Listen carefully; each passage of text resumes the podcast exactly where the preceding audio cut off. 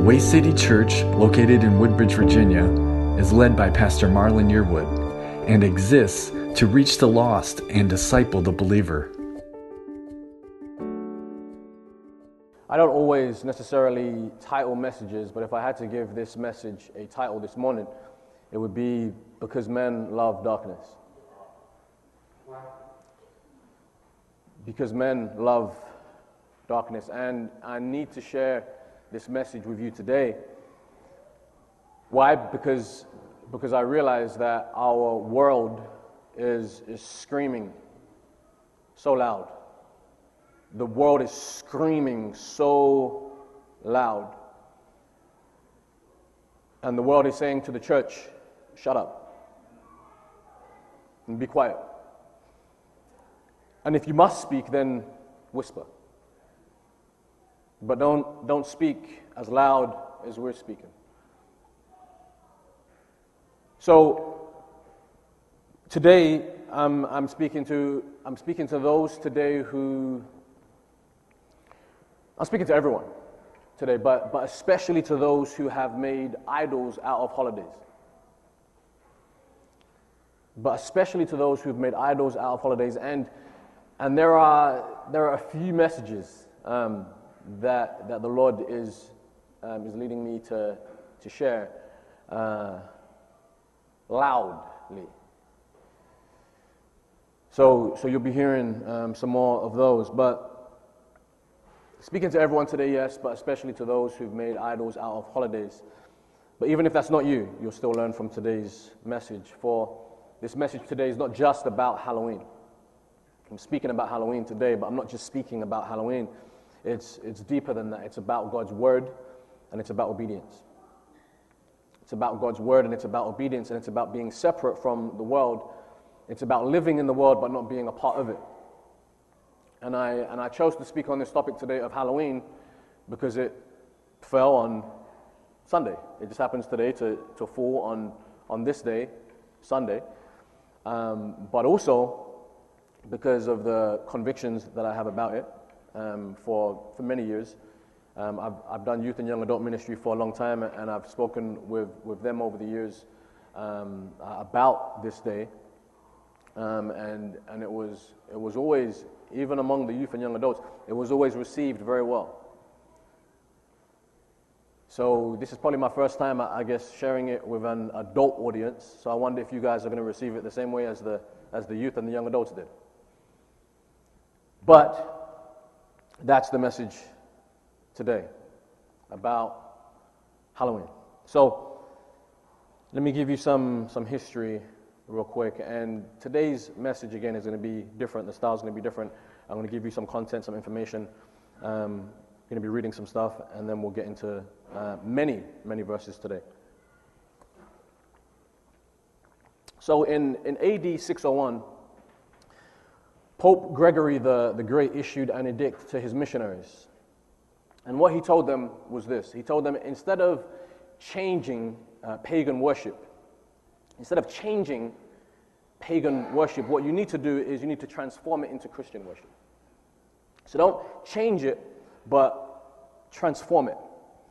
So if the pagans worship a, a tree, um, don't cut the tree down, but rather make it a Christian tree and have the people worship it, have the people bring it, bring it into their places of worship and worship it as a Christian tree. If the pagans have a temple, don't destroy the temples and don't destroy the idols, but basically um, change the, the, the idols and the things that they have and, and make it basically Christian. Go into the building, sanctify it with holy water, and now it becomes a, a Christian building, and you can add your symbolism uh, to it. It's basically what he said. Now, as, as word got to the missionaries from the Pope, these practices continued throughout the Roman Empire and problems started to arise. So the, the pagan buildings became Christian buildings, and the Christian buildings now became buildings that the pagans also used to worship. And the issue, though, was this it was the, the worship of idols began to merge with the Christians. They, they began again to, to worship pagan things as Christian things. And then it was hard to make a distinction between the two what's Christian and what's pagan. And they could no longer, again, discern the difference, and that was a huge issue. And that very practice, unfortunately, continued all throughout the Roman Catholic Church to 2021, where even though we've had a Reformation 500 years ago, there are still Christians that have fought to hold on to pagan traditions. Now, Pope Gregory in AD 601 was the one that supposedly brought the idea of Halloween into the church, the modern celebration of Halloween into our church. Now, the, the Roman Catholic Church eventually they wanted to get rid of all things that were pagan. So eventually they said, okay, we need to get rid of um, pagan things. This, this is not good. And all pagan influences need to be removed from us. But the problem was that the, the worship and celebration of, of Samhain continued on October 31st. And it kept going on in the, throughout the, the Roman Empire. And so at that time, what they decided to do was they decided to change one of the church days, one of the church holidays, known as All Saints' Day, and basically they moved that to November 1st. So instead of the church celebrating Samhain with, with the pagans, they decided that, that we are going to um, celebrate the saints instead.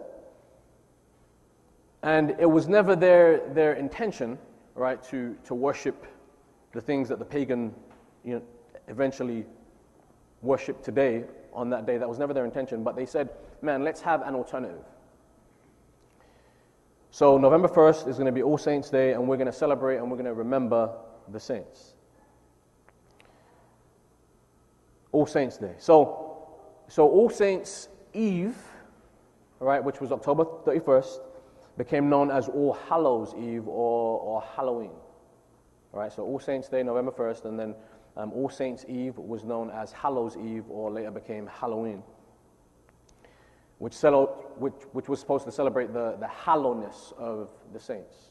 Now, what does hallow, to hallow means to what? To, to, be, to be holy or to set aside, to set apart as as holy. All right? So that was the intention. So the evening before All Saints' Day, instead of a day where they worship Samhain, the Lord of the Dead, and all the Druid worship, what they did was they acknowledged again the saints of the Christian church instead, but it never worked out. The, the people did not fall for it. The, the people did not continue in this practice, they did not follow suit.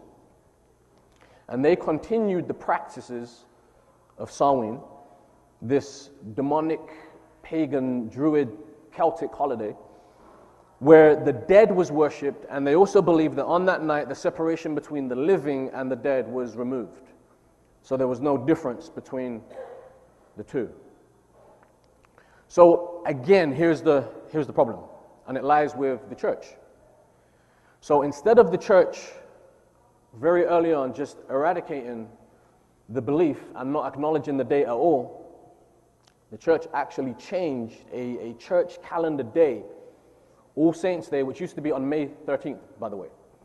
So they changed All Saints' Day from May 13th, they moved it to November 1st. And therefore, again, the, the eve of that became All Hallows' Eve and was supposed to be a day where they acknowledged the saints.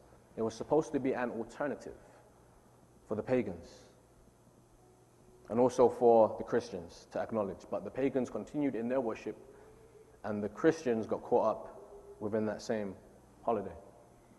The pagans, they, they acknowledged uh, witches and wizards and goblins and whatever other stuff you, you choose to throw in there.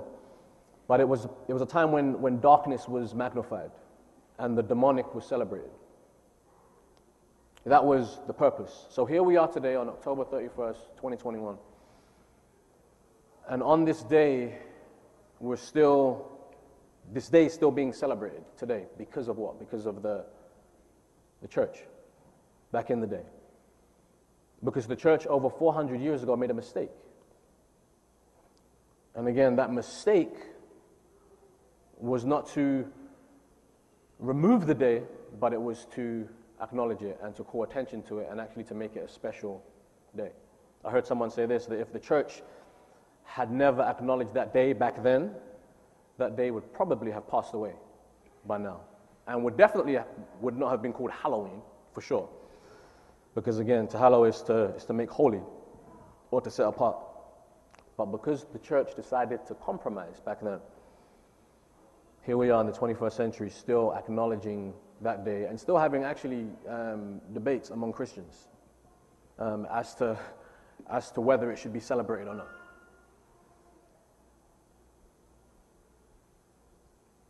It's a time where, where pagan worship is at its highest. I want you to understand that.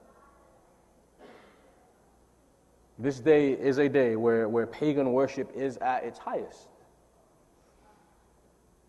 According to the ancient tradition and beliefs of the Druids and Celtics, today is a day, again, where the world of the dead became one with the world of the living. And the dead and the living, they mingled together. Deuteronomy chapter 18 has something to say on this. Deuteronomy 18, verse 9.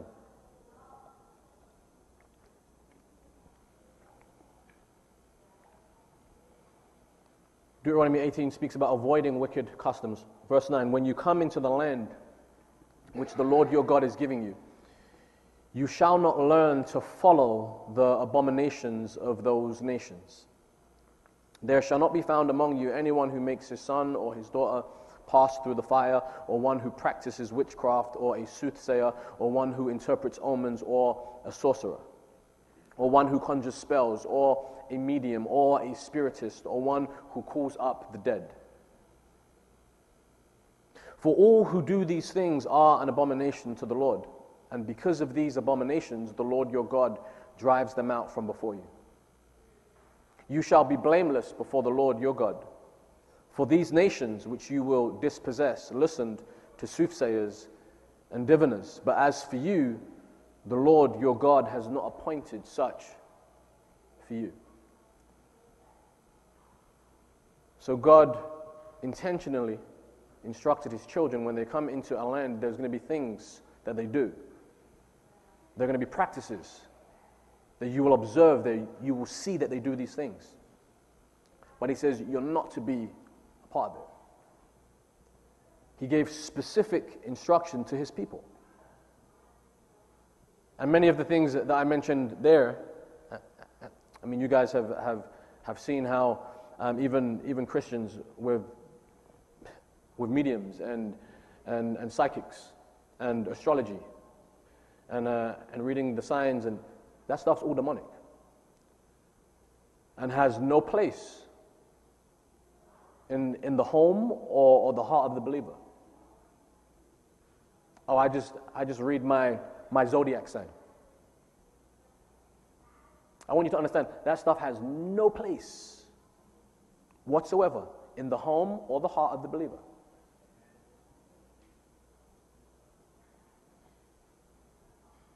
So there are things that we have that we have brought in. The world has told you that it's okay. I understand that.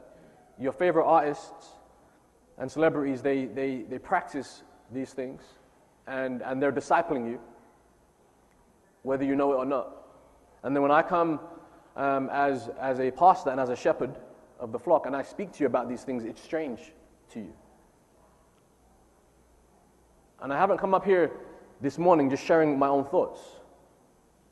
But I'm, I'm sharing with you the, the, the history of this holiday and what God's word has to say about it. And we're going to continue in that. So um, I'm going to read a little bit more. So, the significance of, of the date, right? So, these practices, they began in the UK. And back then, the, the significance of November 1st was, was known as the beginning of the new year. So, November 1st was the beginning of the new year uh, and the start of the cold winters. So, winter months were associated with, with death and with harsh climates and lack of food or water caused people obviously to perish. So, according to History.com, the season of death started on November 1st, and the Celts believed the day before, October 31st, was a day, again, the doors between the worlds of the dead and living swung open, and all the fallen were allowed back on earth to reunite with their families as ghosts for one night. This was at that time known as Samhain. Celts not only believed their loved ones would visit them on this day, but also priests could receive prophecies about the dangerous season ahead and provide comfort. Celtics associated this celebration with costumes consisting of animal skin and heads or things they collected while hunting. I'm going to read from another source, uh, gotquestions.org. What are the origins of Halloween? Many believe, and again, some of this is going to repeat itself, but many believe the festival of Samhain to have been the beginning of the Celtic year at Samhain, farmers brought livestock in from summer pastures and people gathered to build shelters for winter. The festival also had religious significance, and people burned fruits, vegetables, grain, and possibly animals as offerings to the gods. In, in ancient Celtic stories, Samhain was a magical time of transition when important battles were fought and fairies cast spells. It was a time when the barriers between the natural world and the supernatural were broken. The Celts believed that the dead could walk among the living at that time. During Samhain, the living could visit with the dead, who they believed held secrets of the future. Scholars believe that Halloween's association with ghosts, food, and fortune telling began with these pagan customs more than 2,000 years ago. So let me read more of these uh, customs. So we've established that, that Samhain, the, the origin of Halloween, can be traced to ancient pagan uh, festivals celebrated with the Celtics more than 2,000 people, more than 2,000 years ago. So the origin of, of Halloween costumes now, candy and trick or treat. So some of the Celts wore ghoulish costumes so that wandering spirits would mistake them for one of their own and leave them alone. So they wore these costumes, again, so that the, the, the, the ghosts, the evil spirits, the ghouls, would mistake them for one of their own and leave them alone, right? Others offered sweets to the spirits to appease them, to find favor with them.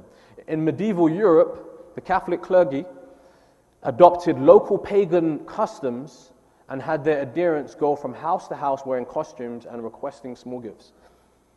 And we know that the Bible, on the other hand, does not permit merging false religious practices with the worship of God. 2 Corinthians 6:17. Therefore, come out from among them and be separate, says the Lord. Do not touch what is unclean, and I will receive you. Now, ghosts, vampires, werewolves, witches, and zombies. These have long been associated with the spirit world they, they associated those things with, with the spirit world back then. And, and Ephesians 6 and verse 12, we know we don't wrestle against flesh and blood, but against principalities and powers and spiritual hosts of wickedness in high places, the rulers of the darkness of this age. There's a, there's a spiritual war, there's a spiritual battle that is going on. And we're not to be held hostage by it. In fact, the Bible says that we actually, it's what we wrestle against that they will try to subdue you. And there's a wrestling that takes place to not adopt these customs and these desires of the demonic. So, Halloween pumpkins or jack o' lanterns. So, in medieval Britain, supplicants moved from door to door asking for food in return for a prayer for the dead. And they would carry hollowed out turnip lanterns whose candles connoted a soul trapped in purgatory. Others say that the lanterns were used to ward off evil spirits. And during the 1800s in North America, pumpkins replaced the turnips because they were plentiful as well as easy to, to hollow out and, and carve out. So the beliefs behind this custom, the immortality of the soul, purgatory, and prayers for the dead, obviously are not based on the Bible. Ezekiel 18:4 Behold all souls are mine the soul of the father as well as the soul of the son is mine the soul who sins shall die.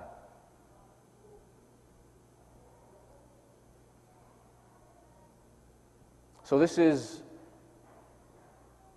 the history where it came from, how it got into the church, and again, why there are debates now as to whether Christians should celebrate this holiday. It blows my mind. It, it blows my mind.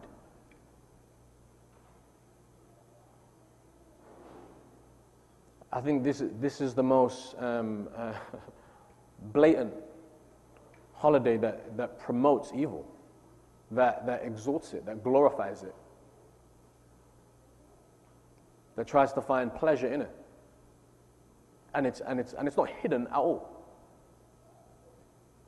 it's advertised. And yet, believers want to debate as to whether we should be involved in things like this. That's why I said this is not just about Halloween, right? But it's about obedience, and it's about God's word, and it's about how do you respond when something that you enjoy doing, something that you like doing, when you find out the truth behind it and what God has to say about it, how do you respond? Do you, do you fight against that? Do you find another church? Or do you say, man, I'm going to I'm going to grow in that area? How do you respond? When the Holy Spirit convicts you of sin, when the Holy Spirit corrects you, how do you respond? Do you fall on your knees in repentance? Or do you walk away and go to a place where you will be encouraged in your sin? Now, I want to share something with you from the scriptures. Daniel chapter 3, and we're going to read the whole chapter. There's a lot of uh, passages today we're going to get through.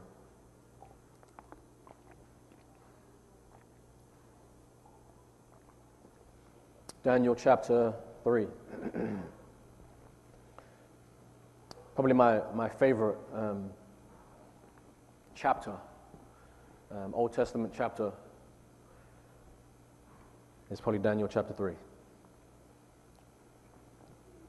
Verse 1 Nebuchadnezzar, the king, made an image of gold, whose height was 60 cubits and its width 6 cubits. That's 90 feet by 9 feet.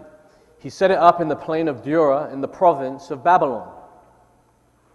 And King Nebuchadnezzar sent word to gather together the satraps, the administrators, the governors, the counselors, the treasurers, the judges, the magistrates, and all the officials of the provinces to come to the dedication of the image which King Nebuchadnezzar had set up. So the satraps, the administrators, the governors, the counselors, the treasurers, the judges, the magistrates, and all the officials of the provinces gathered together for the dedication of the image that King Nebuchadnezzar had set up. And they stood before the image that Nebuchadnezzar had set up. Then a herald cried aloud, To you it is commanded, O peoples, nations, and languages that at the time you hear the sound of the horn, flute, harp, lyre, and psaltery, in symphony with all kinds of music, you shall fall down and worship the gold image that King Nebuchadnezzar has set up. And whoever does not fall down and worship shall be cast immediately into the midst of a burning fiery furnace. So at that time, when all the people heard the sound of the horn, flute, harp, and lyre in symphony with all kinds of music, all the people, nations, and languages fell down and worshipped the gold image which King Nebuchadnezzar had set up. Verse 8. Therefore, at that time, certain Chaldeans came forward and accused the Jews. They spoke and said to King Nebuchadnezzar, O king, live forever. You, O king, have made a decree that everyone who hears the sound of the horn, flute, harp, lyre, and psaltery in symphony with all kinds of music shall fall down and worship the gold image. And whoever does not fall down and worship shall be cast into the midst of a burning fiery furnace. There are certain Jews whom you have set over the affairs of the province of Babylon, Shadrach, Meshach, and Abednego, these men, O king, have not paid due regard to you. They do not serve your gods or worship the gold image which you have set up. Then Nebuchadnezzar, in rage and fury, gave the command to bring Shadrach, Meshach, and Abednego. So they brought these men before the king. Nebuchadnezzar spoke, saying to them, Is it true, Shadrach? Is it true, Shadrach, Meshach, and Abednego, that you do not serve my gods or worship the gold image which I have set up? Now, if you are ready at the time you hear the sound of the horn, flute, harp, lyre, and psaltery, and symphony with all kinds of music, and you fall down and worship the image which I have made, then good. But if you do not worship, you shall be cast immediately into the midst of a burning fiery furnace. And who is the God who will deliver you from my hands? Verse 16 Shadrach, Meshach, and Abednego answered and said to the king, O Nebuchadnezzar, we have no need to answer you in this matter. If that is the case, our God, whom we serve, is able to deliver us from the burning fiery furnace, and he will deliver us from your hand, O king. But if not, let it be known to you, O king. Thus we do not serve your gods, nor will we worship the gold image which you have set up. Then Nebuchadnezzar was full of fury, and the expression on his face changed towards Shadrach, Meshach, and Abednego. He spoke and commanded that they heat the furnace seven times more than it was usually heated. And he commanded certain mighty men of valor who were with him, who were in his army, to bind Shadrach, Meshach, and Abednego and cast them into the burning fiery furnace. Then these men were bound in their coats, their trousers, their turbans, and their other garments, and were cast into the midst of the burning fiery furnace. Therefore, because the king's command was urgent, and the furnace exceedingly hot, the flame of the fire killed those men who took up Shadrach, Meshach, and Abednego. And these three men, Shadrach, Meshach, and Abednego, fell down bound into the midst of the burning fiery furnace. Then King Nebuchadnezzar was astonished. And he rose in haste and spoke, saying to his counselors, Did we not cast three men bound in the midst of the fire? They answered and said to the king, True. True, true, true, true, O king. Look, he answered, I see four men loose, walking in the midst of the fire, and they are not hurt. And the form of the fourth is like the Son of God. Then Nebuchadnezzar went near the mouth of the burning fiery furnace and spoke, saying, Shadrach, Meshach, and Abednego, servants of the Most High God, come out and come here. Then Shadrach, Meshach, and Abednego came from the midst of the fire. And the satraps, administrators, governors, and the king's counselors gathered together. And they saw these men on whose bodies the fire had no power. The hair of their head was not singed, nor were their garments affected and the smell of fire was not on them. Nebuchadnezzar spoke, saying, Blessed be the God of Shadrach, Meshach, and Abednego, who sent his angel and delivered his servants who trusted in him. And they have frustrated the king's word and yielded their bodies that they should not serve nor worship any God except their own God. Therefore, I make a decree that any people, nation, or language which speaks anything amiss against the God of Shadrach, Meshach, and Abednego shall be cut in pieces, and their houses shall be made an ash heap, because there is no other God who can deliver like this. Then the king promoted Shadrach, Meshach, and Abednego in the province of Babylon.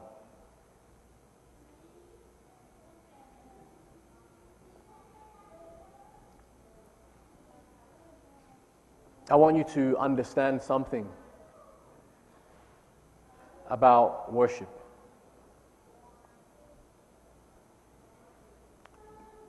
Jesus looks for, God looks for those who will worship Him in spirit and in truth. He's looking for such that will worship Him, that they will worship Him in spirit and in truth. The Bible speaks about those who worship Him with their mouths. But He says, but their hearts are far from me. They worship me with their mouths, but their hearts are far from me. So he's looking for, God is looking for those that will worship him in spirit and in truth. That's how God receives worship. I want you to understand how Satan receives worship. Satan does not receive worship based on your heart, he receives worship by your actions. He receives worship based on what you do. And Nebuchadnezzar here is, is a symbol and representation of Satan as well. And, and the way that he receives worship, it's, it's interesting how these three men, they, they refuse to worship the king or his image. I want you to understand that King Nebuchadnezzar, he knew that these men do not want to worship me. He knew that their heart's not in it. They have no regard for me whatsoever. But yet, when he called them to himself, he said, Listen, basically, even though I know you don't want to, I'm going to give you an opportunity to. All I need you to do is to fall down. That's it. Just fall down before the image in worship. That's, all. that's all you got to do. And you'll be fine. Just fall down. But what did he do? What did Meshach, Shadrach, and Abednego? They said, absolutely not. They said, absolutely not. Some, for some Christians, they would say this. By the way, there were, there were many Jewish people. There were many Hebrews that were, that were taken out of their land and they were brought to, to Babylon. From, from what the text records, it was Abednego, Meshach, and Shadrach. They were the ones that, that stood up. And I guarantee you that there, were, that there were other Jewish people that were bowing before this golden image. They didn't necessarily believe in the image, they didn't believe in their God.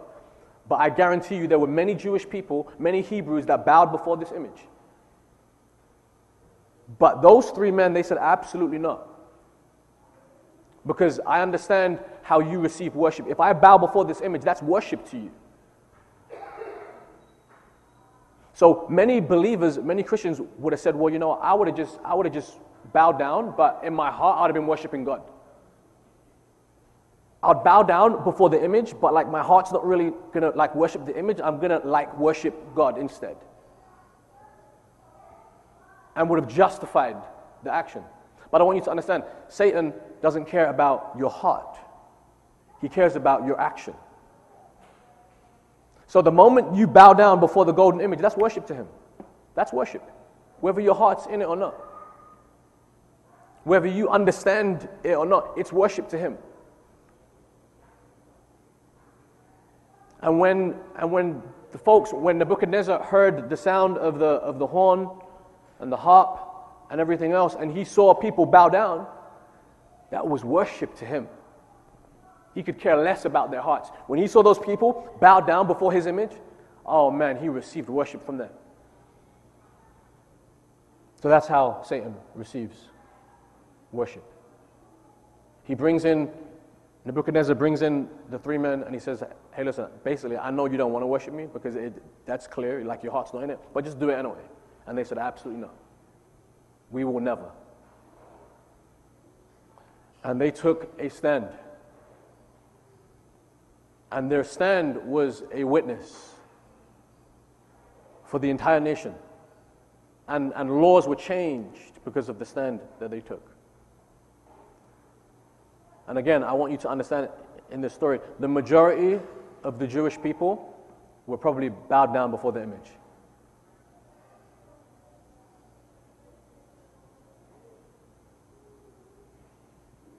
And I understand that there are many Christians that, that, that think it is okay to, to celebrate on this day the, the darkness and, and, and to introduce this to our children. And I'm telling you that it is not okay.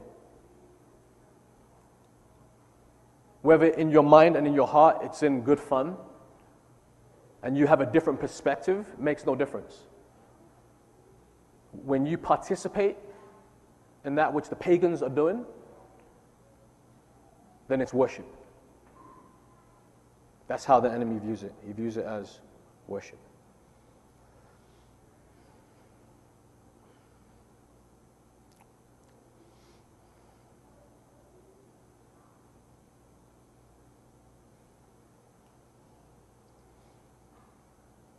Second Corinthians 2 11. Lest Satan should take advantage of us, for we were not ignorant of the devices of the enemy. Satan wants us to be ignorant. And in our ignorance, he takes advantage of us. Lest Satan should take advantage of us, for we were not ignorant of his devices, is what the Apostle Paul says. With, with ignorance comes bondage and deception. And these are some of the things that I've heard in regards to this day. It depends on your intentions. Some would say eh, it just depends on your intentions. I think Daniel chapter 3 goes against that. It depends on your intentions, some would say. It's fun, many would say. It's fun. I want you to understand that, that evil is not funny or fun. Darkness is not funny or fun. There's nothing funny or fun about, about evil and about darkness and the celebration of darkness. Nothing fun or funny about it. Woe to you, the Bible says, who call evil good and good evil. Bible says, Woe, woe to you. For, for some, there's a, there's a genuine attraction to Halloween. And I understand that, but I want you to understand this. I want you to remember that the Bible says that Satan transforms himself into an angel of light. So, so just because there's a genuine attraction to something doesn't make it okay, doesn't make it right. I understand that. There, there's a genuine attraction. But some people, I, I get it. I really do. But Satan transforms himself into an angel of light. That's what he, he does to, to draw people in. For some, there is, there is genuine pleasure found in the celebration of Halloween. And I'm reminded of, of, uh, of Moses, who, who, who chose to give up the, the pleasures of sin for a season to, to be with the people of God. Hebrews 11 24. 25 and 26. By faith, Moses, when he became of age, refused to be called the son of Pharaoh's daughter, choosing rather to suffer affliction with the people of God than to enjoy the passing pleasures of sin. And, and, and I love how the Bible refers to the passing pleasures of sin because it, it reveals to us that there, that there is a pleasure in sin, right? Whatever the sin is, right? There's a, there is a, there's a pleasure that's found in it, um, but it's passing, right? It's, it's temporary right? But we would deceive ourselves um, to say that there's, there's no pleasure in sin, right? There is, but it's a, it's a passing pleasure. So Moses chose rather to suffer affliction with the people of God than to enjoy the passing pleasures of sin, esteeming the reproach of Christ greater riches than the treasures in Egypt, for he looked to the reward. So, so I, I understand there are some pleasures, maybe some, some fun, um, maybe some, some smiles, some, some pictures that you can grab with your family. And I understand it. I understand it.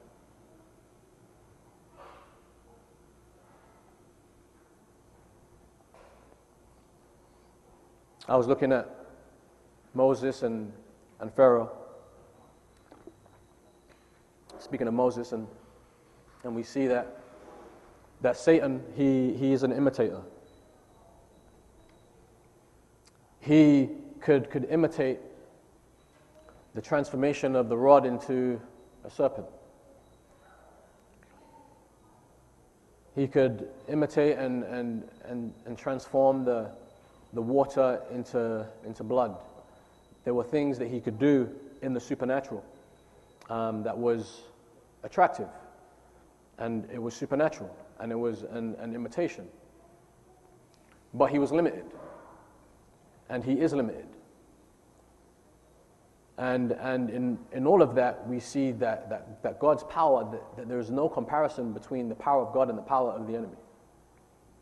The enemy is limited in what he can do. But he tries to imitate the things of God.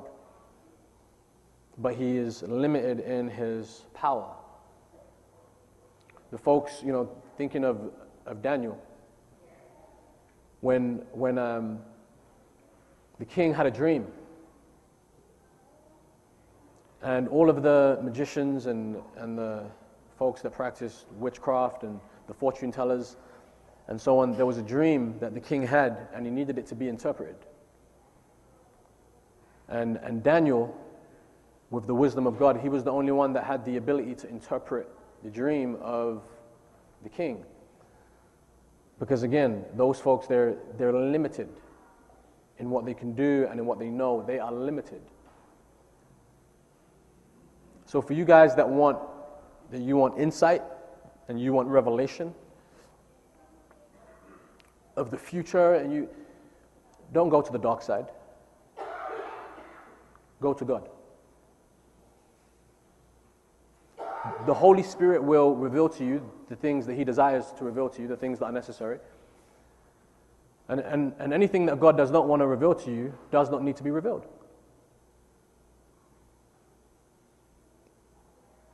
It's that simple. But I'm tired of, of, of Christians going to the dark side to learn their future.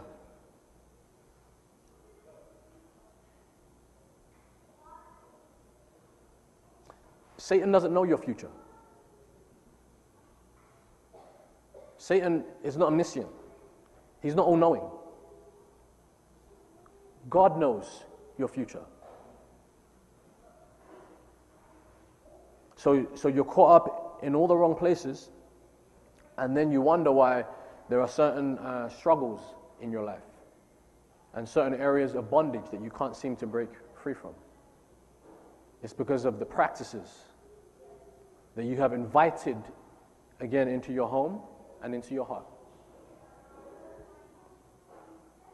I often wonder what the Apostle Paul would have written to the American church today.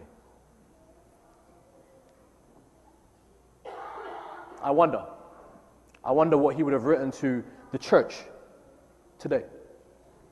I wonder what he would have said regarding this topic. And do you believe? I'm, I'm asking you all, those who are here and those online, do you believe that God is pleased with his children participating in things like this? And I think we would all answer no. No, he's not. Let's go to Acts chapter 19, verse 11 through 20, and we're going to see Paul, the Apostle Paul, in, in Ephesus.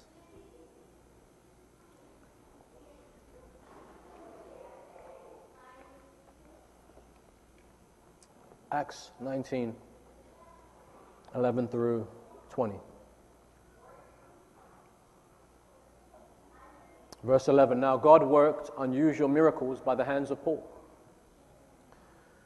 So that even handkerchiefs or aprons were brought from his body to the sick, and the diseases left them, and the evil spirits went out of them. Then some of the itinerant Jews, a Jewish exorcist, took it upon themselves to call the name of the Lord Jesus over those who had evil spirits, saying, We exorcise you by the Jesus whom Paul preaches. Also, there were seven sons of Sceva, a Jewish chief priest, who did so.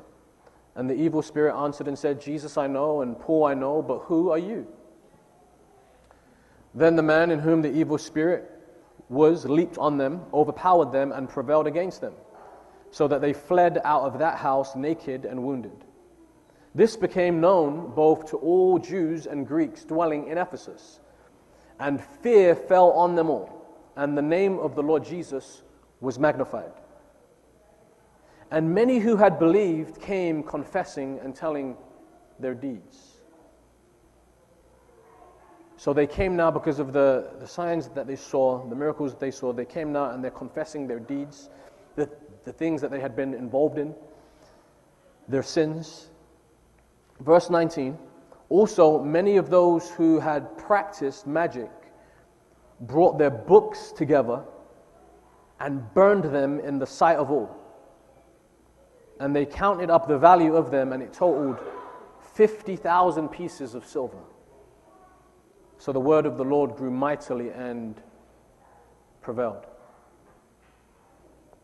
So the folks, they, they, they come and they're before Paul in Ephesus and they see the work of God, they see the power of God, and they become convicted with their practices. And the Bible says that, that, that many of them, they, they, they brought their books together, their books of magic, and the demonic astronomy, oh, they, they brought their, their books, they brought their items, their, their occultic stuff, they, they brought it and they threw it in the fire to be burned.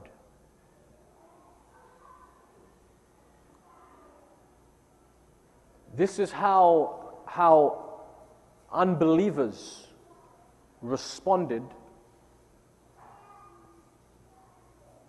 Both, both unbelievers and believers, this is how they responded when they, when they saw the signs and the wonders of the Lord. They responded with repentance.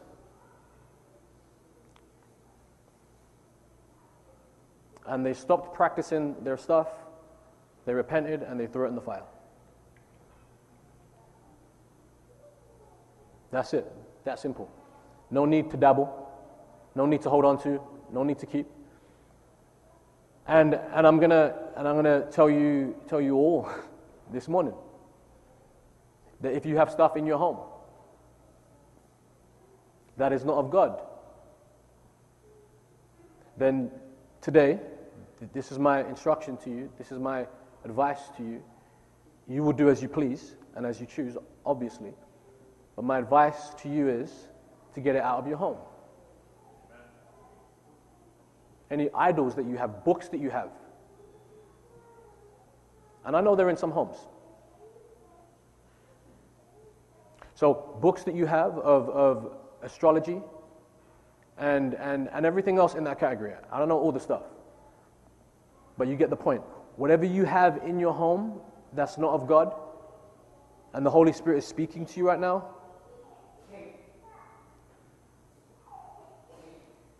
And even, and even if you're not hearing the voice of the Spirit right now, and you have stuff in your home, get it out. Today. But get that stuff out of your home and stop dabbling with occultic things. I want to make this clear that every single Christian that I've ever heard that, that used to be in the occult will plead for you, and I've heard, I've heard many Christians and their stories and testimonies, but every Christian I've ever heard that used to be in the occult will plead with you to stay away from this holiday today.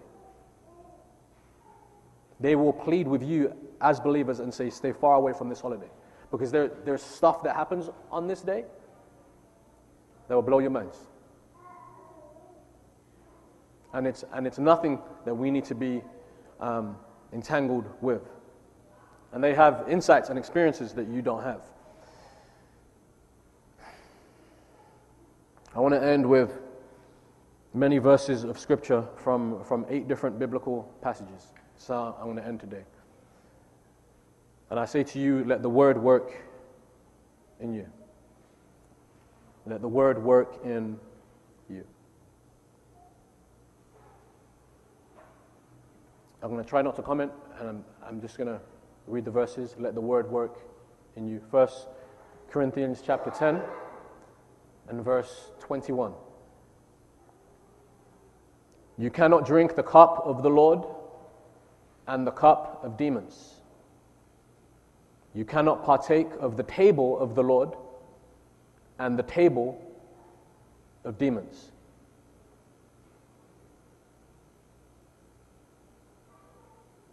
You cannot drink the cup of the Lord and the cup of demons. You cannot partake of the table of the Lord and the table of demons.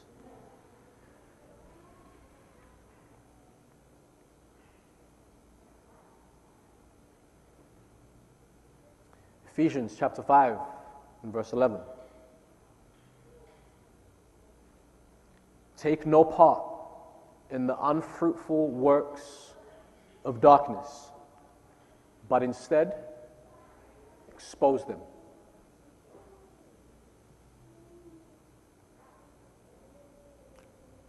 Take no part in the unfruitful works of darkness.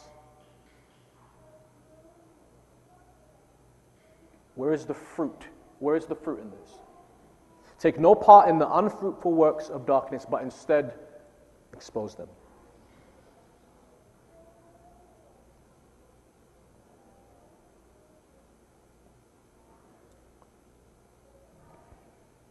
Ephesians 4 27.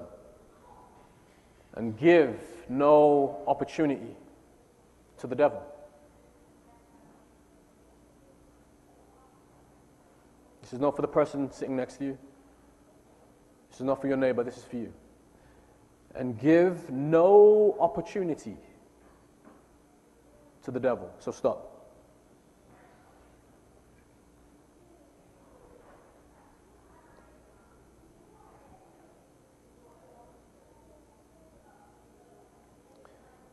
First Peter chapter 5 and verse 8. Be sober minded. Be watchful. Your adversary, the devil, prowls around like a roaring lion seeking someone to devour. Be sober minded, be watchful. Your adversary, the devil, prowls around like a roaring lion seeking someone to devour.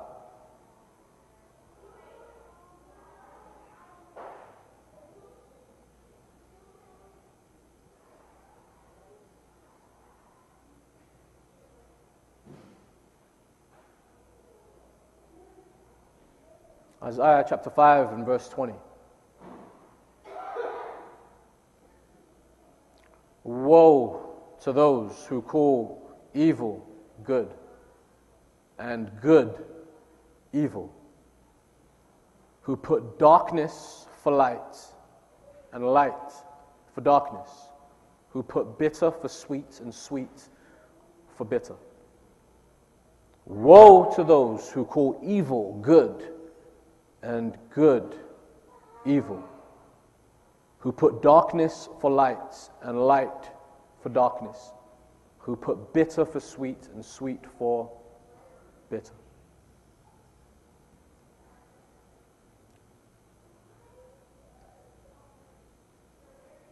First Thessalonians 5 21 22 but test everything. Hold fast what is good. Abstain from every form of evil Test everything. Hold fast to that which is good. Hold fast to what is good. And abstain intentionally from every form, every form, every form, every form of evil.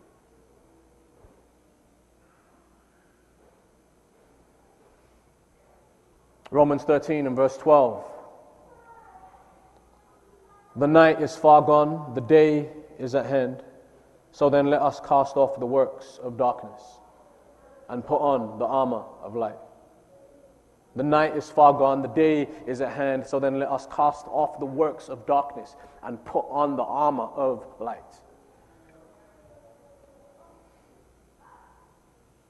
James 4 and verse 7. Submit yourselves, therefore, to God. Submit yourselves, therefore, to God. Resist the devil, and he will flee from you. Submit to God. Resist the devil, he'll flee from you.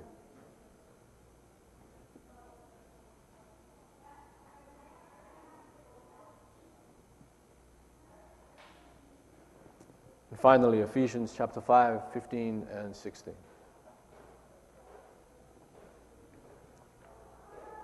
Look carefully then how you walk. Not as what not as unwise, but as wise, making the best use of the time because the days are evil. Look carefully then how you walk, not as unwise, but as wise making the best use of the time because the days the days are evil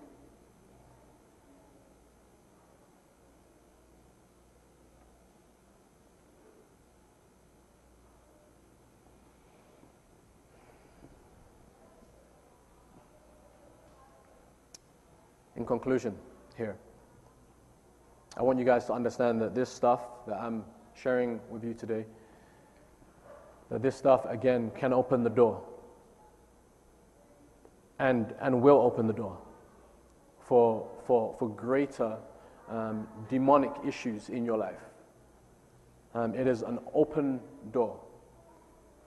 When you dabble, and maybe, maybe for you the word, you know, the occult is a strong word to you, but um, all these things are occultish things. They're, they're, they're occultish practices. So, so it's the same thing. This stuff, I want you to understand, can, can, can open the door um, for issues for your children. I want you to understand that. This stuff can, can open the door for serious issues with your children. And we see throughout the Gospels and we see uh, times where, um, where Satan possessed a children or possessed a child.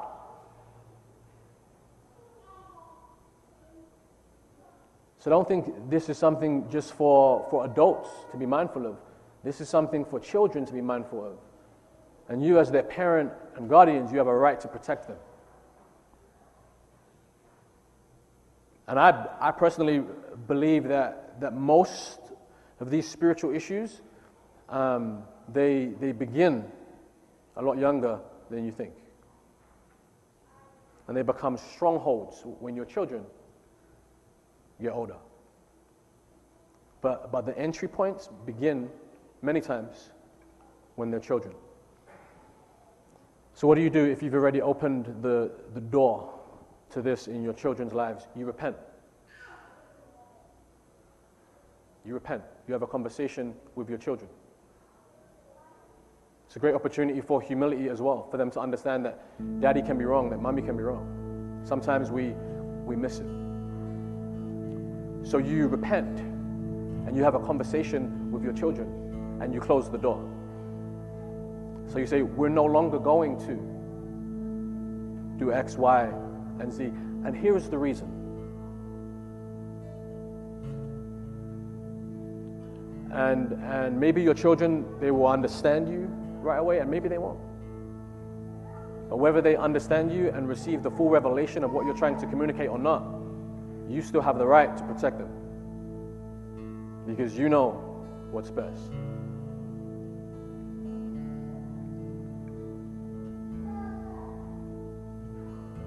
Repentance is a, is a turning away.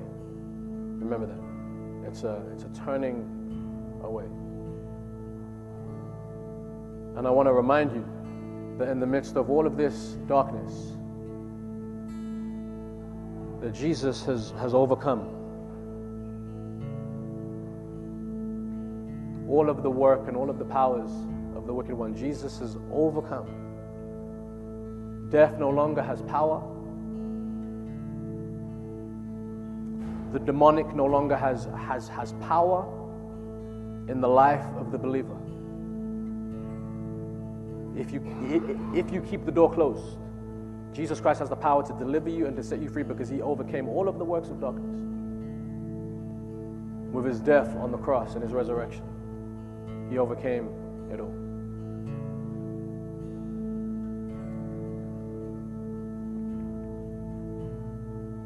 If you're in here today or you're online, I want to come back to that word repentance. Maybe you don't need to repent of occultish things, or maybe you do, but in a greater sense, you just need to repent because of a different sin, because of the many sins in your life. So I want to remind you this morning, I want to tell you this morning that Jesus Christ, He came, He lived, and He died. And the reason why He did that was not for Himself, but He did that for you. He had no sins of his own. He lived a perfect life. And he went to the cross and he nailed all of your sins, past, present, and future, upon that cross. And if you acknowledge that you are a sinner in here today or online, and you say, I'm, I'm in need of forgiveness, I want forgiveness from this dark and evil and corrupt world. You've been living in darkness, there's no in between. You're either walking in the light or you're walking in darkness. So you've been living in darkness and you say, I want to walk in the light. And I want to receive the, the sacrifice of Jesus Christ. I want to be a partaker of that. The Bible says, right where you are,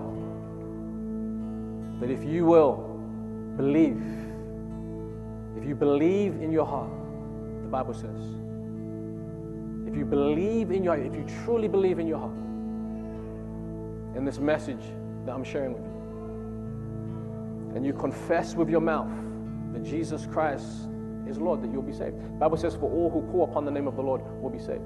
So, right where you are, you can call upon Him, and He desires to answer you. You can speak with Him right where you are. Tell Him about your sins.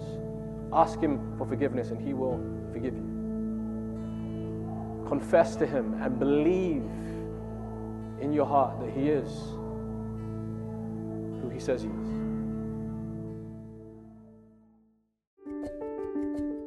We'd love to hear from you. Visit us at thewaycitychurch.org.